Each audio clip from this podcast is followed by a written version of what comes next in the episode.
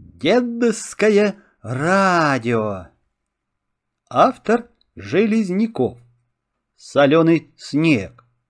Это началось 31 августа. Маленький мальчик только что вернулся с дачи, вышел во двор, увидел неизвестного ему человека и, тряхнув своей буйно вьющейся шевелюрой, сказал «Завтра я иду в школу». А 1 сентября Саша действительно пошел в школу. Ну, разумеется, он волновался, боялся опоздать, шел смело, но все-таки разрешил матери идти на несколько шагов позади него. Получалось, что вроде он шел один. Но чем ближе он подходил к школе, червячок страха и сомнения все больше и больше беспокоил его. Наконец мать взяла его за руку и почти волоком втащила в школьный двор. Здесь Саша увидел радостную и шумную толпу первоклассников. Он понемножку привык к незнакомым лицам и даже чуть-чуть расхрабрился. У них в классе было пятнадцать мальчиков и четырнадцать девочек. Все девочки были одеты совершенно одинаково, а мальчики были не только одинаково одеты, но и одинаково пострижены.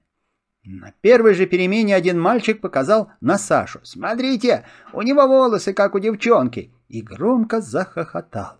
А все другие мальчики и даже некоторые девочки тоже засмеялись «Девчонка! Девчонка! Девчонка!» Саша растерялся.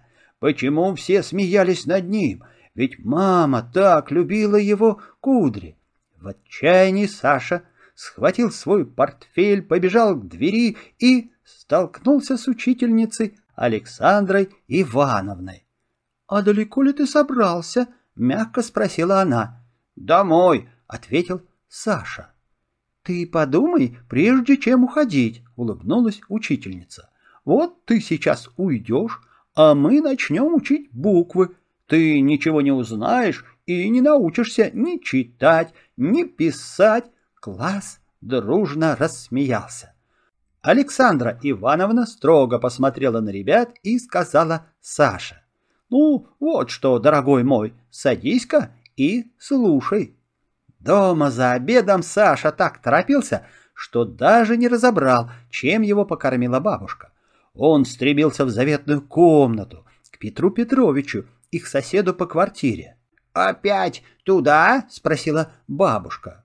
В комнате Петра Петровича повсюду были книги, а в углу стояло настоящее волшебное кресло. Саша быстро влез на него с ногами — Старые пружины запели, и Саша успокоенно вздохнул. Теперь он никого-никого не боялся, он мечтал. «Эгегей!» — это кричит Гошка Сапегин, мальчишка, который обидел Сашу в школе. «Выходи на бой, кто самый смелый!» Все ребята испуганно жмутся к стенке, и только Саше не страшно. Мужество его велико, и он легко побеждает Гошку. «Ура!» — запрыгал Саша в кресле. Но тут в дверях появился сам Петр Петрович, однорукий старик. «Ну, как дела, герой?» — спросил Петр Петрович. «Хорошо», — бодро сказал Саша. «А в школе?» «Ну, ничего особенного», — неохотно протянул Саша. «Как?» — закричал Петр Петрович.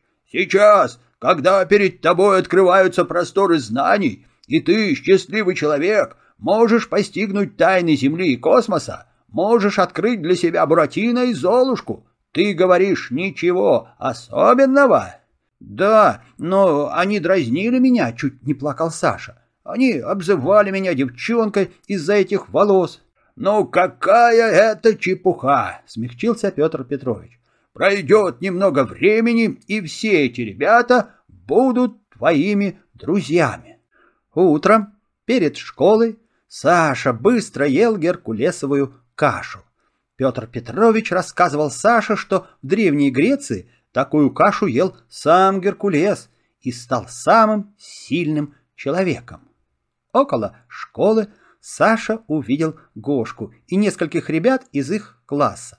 Гошка показал ему нос и все они стали улюлюкать.